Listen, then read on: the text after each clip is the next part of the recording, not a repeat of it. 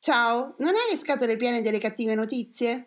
Cercando di restare in contatto e prendendo spunto dal progetto 100 Happy Days, abbiamo deciso con pochi mezzi e tanta buona volontà di condividere solo cose belle. Chi siamo noi? Un gruppo di lettori che partecipano a gruppi di lettura di Casa Serio Editore e in giro per il web. Benvenuti!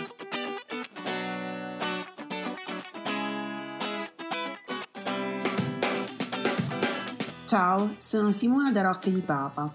Ciao, sono Irene da Barcellona. Mentre stavamo realizzando una puntata di un podcast per Casa Sirio Editore, abbiamo dovuto coinvolgere gli amici per dare una risposta più articolata a un nostro ascoltatore e ci siamo resi conto che la risposta collettiva funzionava. E così abbiamo deciso di intraprendere questo percorso per rallegrare la giornata di tutti con un buon pensiero. Sono appunti, pensieri sparsi, sfoghi o ricordi, non necessariamente parlano di libri, sono un modo per sentirsi e lasciare un messaggio in bottiglia a chiunque voglia accoglierlo.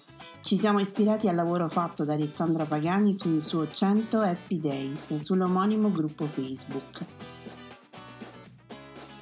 E questa è la 61esima puntata di Voci dall'Italia. Buon ascolto e buon fine settimana.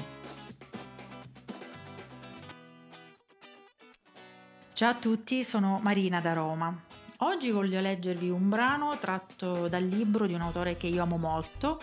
Il libro si chiama Le piccole memorie ed è di José Saramago. Ho raccontato altrove come e perché mi chiamo Saramago che quel Saramago non era un cognome per parte paterna, bensì il soprannome con cui era conosciuta la mia famiglia nel paese. Che quando mio padre andò a dichiarare all'anagrafe di Golega la nascita del suo secondo figlio, capitò che l'impiegato, si chiamava Silvino, fosse ubriaco e che, nei fumi dell'alcol e senza che nessuno si accorgesse dell'onomastica frode, decidesse a suo rischio e pericolo di aggiungere Saramago al laconico José de Sousa che mio padre voleva che fossi. E che in questo modo, infine, grazie a un intervento a tutte le evidenze divino, mi riferisco è chiaro a Bacco, dio del vino e di coloro che cedono nel berlo, non ho avuto bisogno di inventare uno pseudonimo, casomai ci fosse stato un futuro per firmare i miei libri. Fortuna, gran fortuna la mia, fu di non essere nato in qualcuna delle famiglie di Azinaga, che a quel tempo e per molti altri anni dovettero portarsi appresso dei soprannomi osceni come Picciatada, Urroto e Caragliana, come a dire Pirlotto, Minchione e Sbelinato.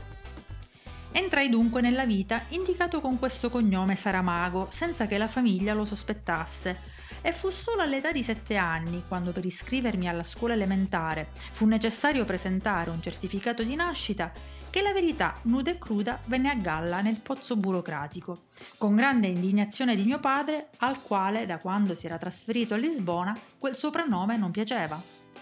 Ma il peggio di tutto fu quando, chiamandosi lui unicamente José de Sousa, come si poteva leggere nei suoi documenti, la legge, severa, diffidente, volle sapere perché accidenti avesse allora un figlio il cui nome completo era José de Sousa Saramago. A questa intimazione, e perché tutto si stamasse nel giusto, nel sano e nell'onesto, mio padre non poté fare altro che procedere a una nuova iscrizione del proprio nome, passando a chiamarsi lui pure José de Sousa Saramago. Suppongo che dovrà essere stato questo l'unico caso nella storia dell'umanità in cui sia stato il figlio a dare il nome al padre. Non ci servì a molto, né a noi né a lei, perché mio padre, saldo nelle sue antipatie, sempre volle e ottenne che lo chiamassero unicamente Susa. Ciao, sono Alessandra e questi sono i 100 Happy Days. Ogni giorno per 100 giorni troviamo insieme qualcosa per cui essere felici e grati nel qui e ora. Ora vi leggerò una poesia di Francesco Strocchi tratta da Ultimissime dall'Italia, la numero 03. Voglio ritrovare il tempo e la consunzione allegra e il suo ricongiungimento. Ti parlo bruciando, al solito taci, ancora allacciati, morsicati ancora una pagina ti riguarda e le mani confuse alle dita tue che mi tamburellano la schiena. Infine, ancora infine, appoggiati, consumiamo e dopo e prima e nudi e soli, indifferentemente. Allora, io ho voluto leggere male, lo so, mi spiace, non sono professionale, questa poesia perché mi ricorda i temi dell'erotismo e mi sono resa conto che in 60 giorni di trasmissione non abbiamo mai parlato di erotismo, ciò è male, malissimo, però mi giustifico e ci giustifico tutti perché nessuno ha letto dei pezzi un po' più erodi, niente, siamo rimasti piatti, ma ci giustifico perché diciamo che in questo periodo di quarantena e con il virus e tutto abbiamo vissuto il corpo probabilmente più come un organismo che poteva essere infettato e poteva ammalarsi e non come un veicolo anche di piacere per se stessi e per gli altri.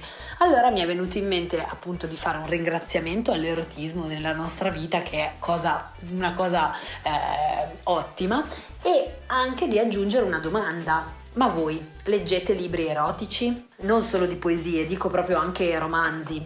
Per esempio alcuni romanzi famosi negli anni sono stati eh, I cento colpi di spazzola prima di addormentarsi, quello di Melissa P, che raccontava di questa ragazzina che faceva sesso un po' con tutti, ma in realtà voleva essere molto amata. Poi c'è stato, vabbè, Le 50 sfumature di grigio, anche se la mia personale opinione è che quello fosse più un libro, eh, una storia d'amore, dove poi c'è anche un elemento sessuale, ma è un più una storia d'amore. Invece tra i classiconi abbiamo di Henry Miller, Il tropico del cancro, che è il diario di, di lui che va a ubriacarsi, fa le risse, rimorchia le, le donne, ha tutte queste storie così, oppure eh, della sua equivalente Il Delta di Venere, che è questo libro dove si racconta che la protagonista si unisce a una compagnia di espatriati francesi e poi vanno, lei appunto seduce vari uomini, va a diverse storie diverse avventure che vengono descritte nel libro. Altrimenti mi viene in mente altri grandi classici, possono essere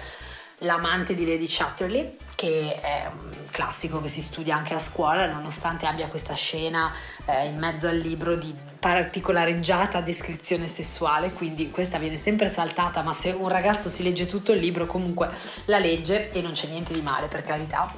Eh, secondo me comunque non fanno tutti finta di leggerlo perché io l'ho letto tutto e sono l'unica che cita sempre questa scena perché appunto è molto particolareggiata visto che è un libro che è stato scritto comunque all'inizio nel 1928 cose del genere poi sinceramente altri non mi vengono in mente, cioè mi viene solo in mente che eh, forse nelle mille e una notte, ci so, che sono i racconti, le favole che Sherazad eh, racconta al sultano ogni sera, prima di, eh, ogni sera prima di dormire in modo che lui non la, non, non la uccida, non la giustizi, forse ci sono alcune favole che sono eh, a sfondo tradimento, amore coniugale, un po' così, sono magari a sfondo erotico ma sempre molto molto magiche, quindi non è proprio il tema principale. Non so se voi legge, avete letto questi libri cioè, o ce ne sono molti altri che magari volete citare a sfondo erotico, se ne conoscete qualcuno particolarmente eh, bello ditecelo, se invece proprio non vi piace il genere diteci anche questo. Ciao a tutti, a domani!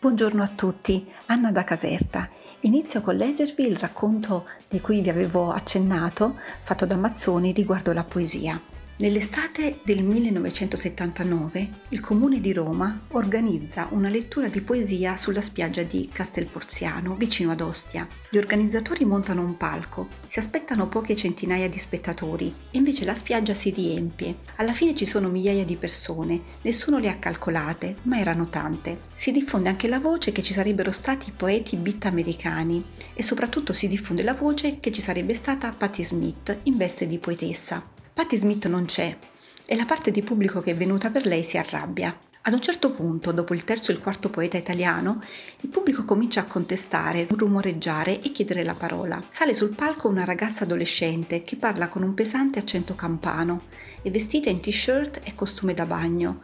Prende il microfono e dice, con un linguaggio per metà dialettale e per metà gergo dei freak anni 70, anch'io voglio esprimermi, anch'io ho le mie cose da dire.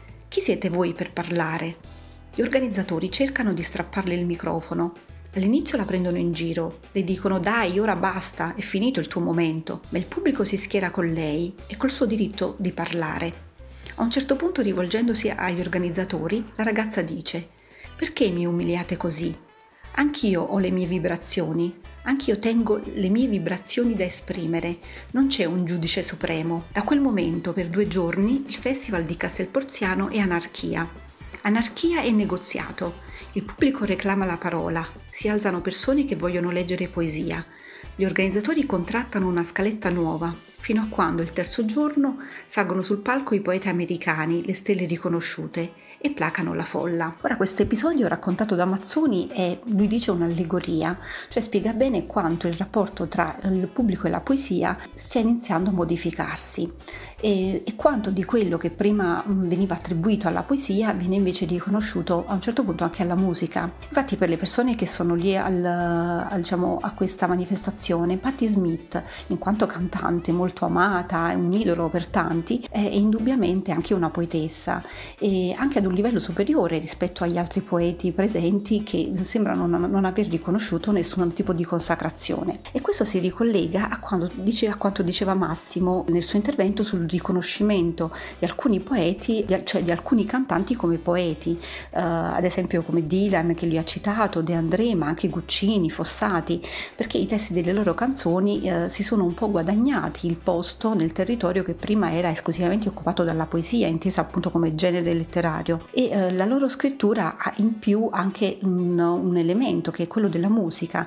che trascina, coinvolge e unisce anche, no? fa sì che ciascuno di, ciascuno di noi si riconosca in un genere piuttosto che in un altro. E niente, questo insomma è il, l'episodio che volevo raccontarvi. Poi volevo rispondere ad Alessandra eh, che chiedeva consigli su come gestire il suo diario con le riflessioni brevi giornaliere da ripetere poi di anno in anno. Non ricordo, mi sembra fossero quattro anni. E le volevo dire che si potrebbe iniziare scegliendo una parola, che so, un oggetto, un luogo, un sentimento e annotare le sensazioni che la parola suscita in quei giorni e poi confrontare confrontarle con quelle che eh, invece sono la stessa parola magari suscita nel, negli anni successivi in quello stesso, quello stesso giorno. E considerando ovviamente che i significati delle parole cambiano a seconda del nostro stato d'animo ma anche in relazione al, al momento storico sociale che viviamo come abbiamo imparato soprattutto in questi lunghi giorni di, di quarantena. Quindi eh, per adesso vi saluto. Ciao Le galline ti stanno guardando. Dice così il gioco che uso per decomprimere in questi giorni. Lo uso in particolare nelle giornate complesse e ultimamente di giornate complesse ne ho avute veramente tante. Le galline ti stanno guardando. È diventata una litania, una sorta di memento che compare nella mia testa nel momento in cui sto per sbottare o per arrabbiarmi. Se sono in fila e la fila non sembra scorrere, oppure la signora davanti a me sembra del tutto distratta e non aver voglia di dover entrare nel supermercato rallentando tutti gli altri, prima che io fiati, si presenta alla mia mente questa frase: Le galline ti stanno guardando. E allora diventa complicato prendersela con le persone perché se sei da sola è un conto, ma se ti osservano è un altro. Oggi, giornata complessa come al solito, avevo l'appuntamento alle sei e mezza all'alveare per ritirare finalmente la mia spesa. Per cui mi preparo, faccio tutto quello che devo fare e quant'altro, ma per quanto mi riguarda, se fosse fuori una, un giorno normale, ero in ritardo.